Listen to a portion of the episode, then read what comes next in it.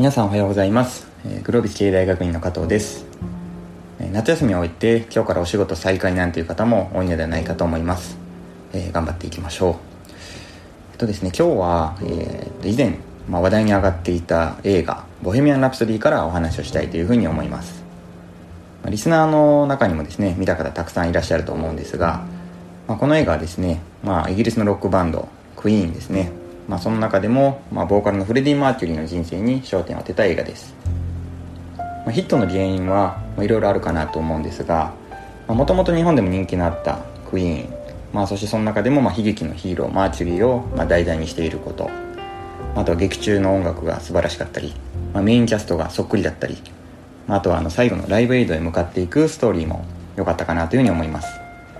私自身はクイーン世代ではないのですがまあ、どこかで聞いたことのある名曲に、まあ、馴染みがあったり、まあ、この曲はこうして作られたのかといったところを楽しみながら見ることができました、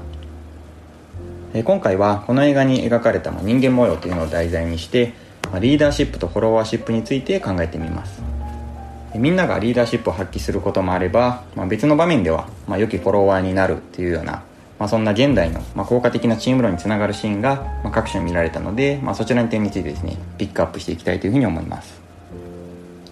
まあ、現代のリーダーシップ論っていうのは、まあ、リーダーはま役職者だけが担う役割ではなくて、まあ、誰もが学ぶことができる。また状況に応じて、まあ、その実践する機能っていうのがあるっていうのは常識です。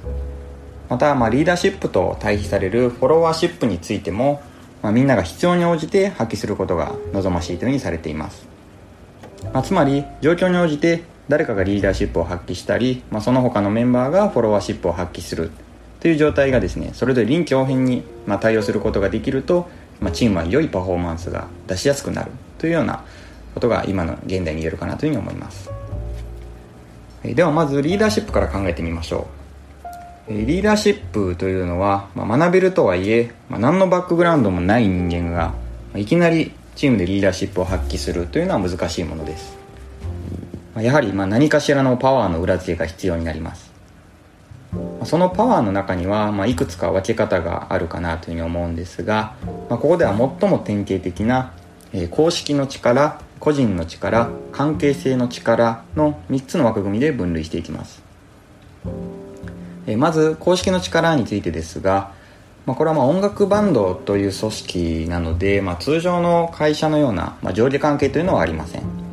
ま、公式にま誰がリーダーというところもこの映画の中では明示されていません。もともと水平的な関係かなというふうに言えます、また、まあ、メイとテイラーはですね、まあ、前身のまあバンドからの反撃ではありますが、まあ、だからといって強い立場にあるというわけでもありませんでした、ままたですね関係性の力については、まあ、もちろん個人の人脈などもあったかなというふうには思うんですが、まあ、この映画ではあまり見えてこなかったかなというふうに思います。やはりここで注目されるのは、まあ、個人の力です。まあ、通常はですねこの部分に差がありすぎてですね、まあ、往々にしてバンドがうまくいかなくなるなんていうことは起こり得ると思います、まあ、日本では、ま、オフコースの小田和正さんが、ま、独立したりというようなケースっていうのは分かりやすい例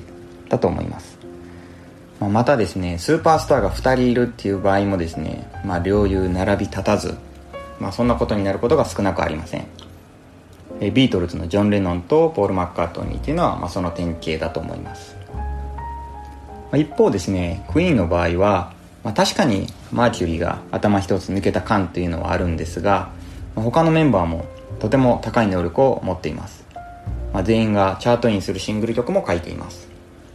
またそれぞれに、ま得意技があったということでお互いが補完し合って、ま場面に応じて各自がリーダーシップであったりフォロワーシップを発揮する、まそんな非常に良い関係が構築されていました。まあ、誰かが作ったいまいちの曲っていうのは、まあ、他のメンバーがちゃんといまいちとはっきりというシーンも印象的でした、まあ、映画の中でですね具体的に、まあ、各メンバーがリーダーシップフォロワーシップを発揮した場面というのを挙げてみます、まあ、例えば、まあ、メンバーが口論している中でですね、まあ、ディーコンが、まあ、これが曲だと言ってマーキュリーに譜面を渡します。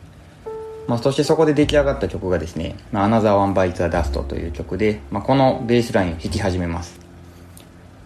メイがですねそれいいねと言うと、まあ、それまで喧嘩していたメンバーが一気にまとまってですね曲を作り上げていく。まあ、ディーコンっていうのは実際にこのクイーンのメンバーの中で、まあ、最後にオーディションに参加したメンバーで、まあ、年齢も最年少となるんですが、まあ、このシーンでは、まあ、ディーコンがリーダーシップを取って、まあ、メイや他のメンバーというのがいいフォロワーシップを発揮していきました。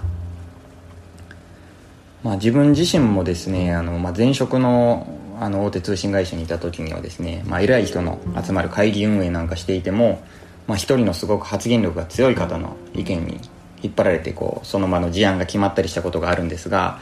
まあ、結局そういった事案っていうのはその後いろんな障害があったりしてですね、まあ、やはり対等な実力とまあその関係性というのは大事だなというふうに思います、まあ、映画の後半の中でもですね、まあ、ソロ活動を始めたまあ、マーキュリーがですね、まあ、次のようなセリフを残してます。あの、まあ、ミュンヘンでミュージシャンを雇ってレコーディングしても彼ら全然ダメだなと、まあ、フィードバックもなければ言われたことをやるだけだというふうにですね、まあ、マーキュリーほどの天才でもですねメンバーのフォロワーシップが弱ければまあその他のメンバーにリーダーシップを取ってもらわなければいい仕事はできないというふうに思います。あちなみにですね Google の研究による生産性の高いチームの条件っていうのは5つの要因が指摘されています、まあ、その中でですね、まあ、重要な2つというのは心理的安全性と相互信頼です、ま、マーキュリーはもちろんですね他のメンバーにとっても、ま、クイーンっていうのはこの条件を満たしていて、ま、自分の価値を最大限に発揮できるそんなクリエイティブなチームだったというふうに言えます。まあ、これまでですねヒエラルキー組織からチーム重視の組織への、まあ、そういった組織編成があのされていく中でですね、まあ、このクイーンというバンドっていうのは、まあ、今のビジネスパーソンにとっても非常に参考になる部分があるのではないでしょうか。